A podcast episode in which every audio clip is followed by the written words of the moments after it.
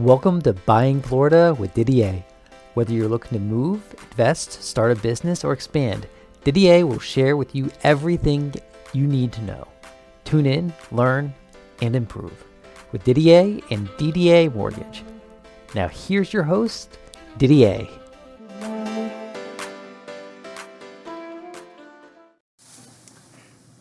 Didier Buying Florida. I'm Didier with DDA Mortgage, and thanks for tuning in to my podcast.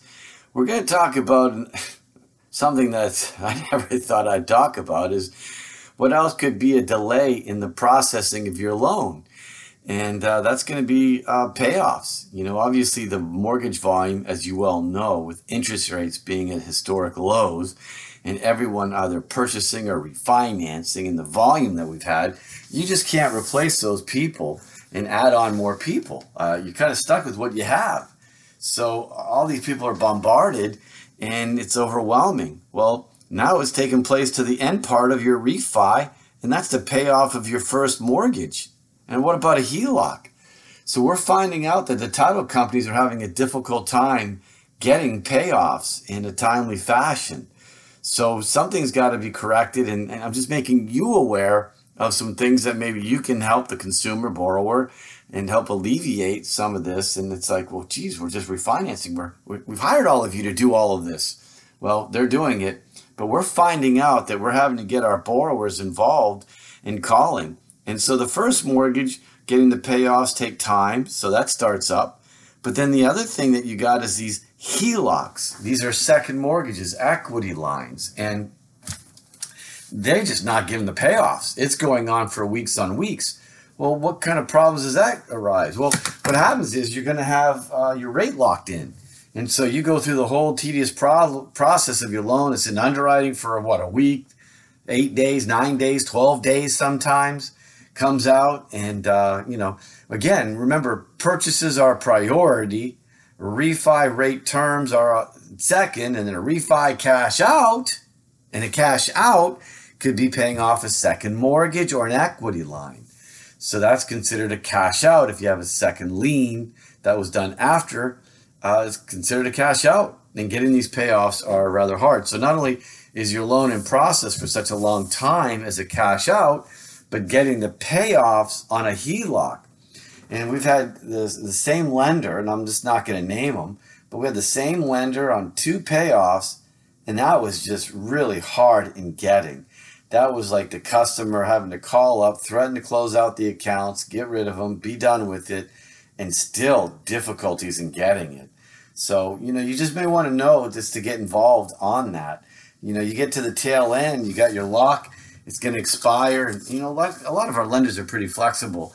You know, we get one lender that gives us a free 10 day, but then after that, you're going to get charged. So even if the rates are lower, you got to lock in and you got a real situation in terms of, uh, getting a loan closed, but you can't get these payoffs.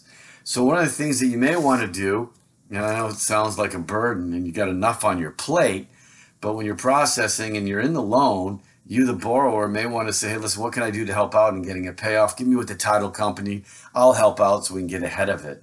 Because these title companies are just way overwhelmed. And so it all comes into not having enough manpower. You've got the title company, which is overwhelmed with an influx of all these refinances. You've got the servicers, right? They're not hiring more people because they're losing all these loans off their lines. They've got new loans coming in, but they're getting a runoff rate of all these other loans coming off. So they can't keep hiring people. They're hiring people to originate, to create it, to put on it. But then you got these people here that are working to give the payoffs. So I know they're going through a lot. And so just really you may want to get involved and, and help out with the title company and see what you can do to really help them get us to the closing table because we're all trying. The processors are trying, the title company's trying, and you obviously would be helping trying to get that accomplished. And that's something, right? So I never thought that we'd have a problems in getting payoffs, but that seems to be the case today in 2020, hopping into November right here. So please be aware of that.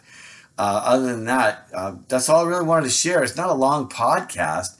It's just that you certain vendors are just really, I don't know, they just don't have the manpower to get us what we need. And so remember on those payoffs, when we're doing a refi cash out, that means, like you said, well, Didier, I'm just paying off my first and my second. I'm not getting any cash. Well, if you got that HELOC after you purchased a home, meaning after you closed on your purchase and it was recorded on your first, and a month or two months later you got a HELOC or a year or two years later, they consider that a cash out refi. So that is the deal because you got the cash on a HELOC to do whatever you wanted to do, whether it be home improvements, whatever you did. So they're considering that a cash out. So that's the thing you need to know. That is a cash out, and getting the payoff for it can be kind of difficult at best.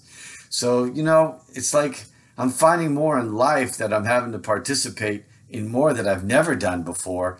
And I guess I'm telling you, not that we're being lazy, but sometimes the support of you who has the account with the vendor can help us in getting it done quicker so we can get you closed.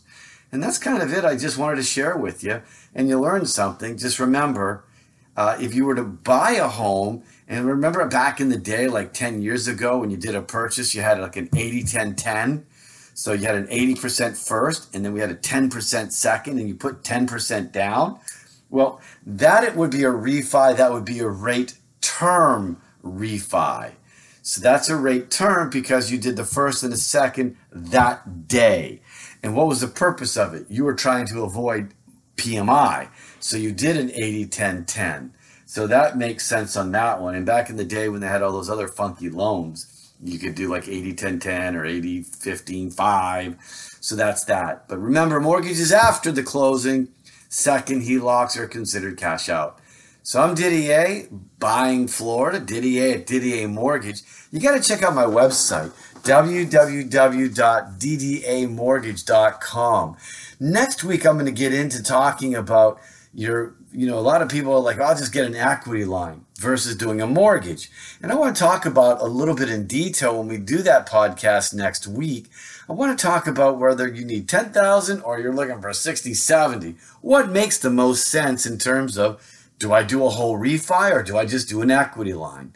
So tune in next week, learn and grow with me. Um, you know, this is a short one, so enjoy the day. Until next week. We hope you enjoyed this episode of Buying Florida with your host, Didier.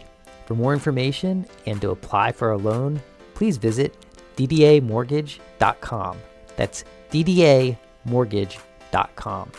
Or click on the link in the show notes. If you enjoyed this episode, please be sure to like, share, and subscribe. Have a great day.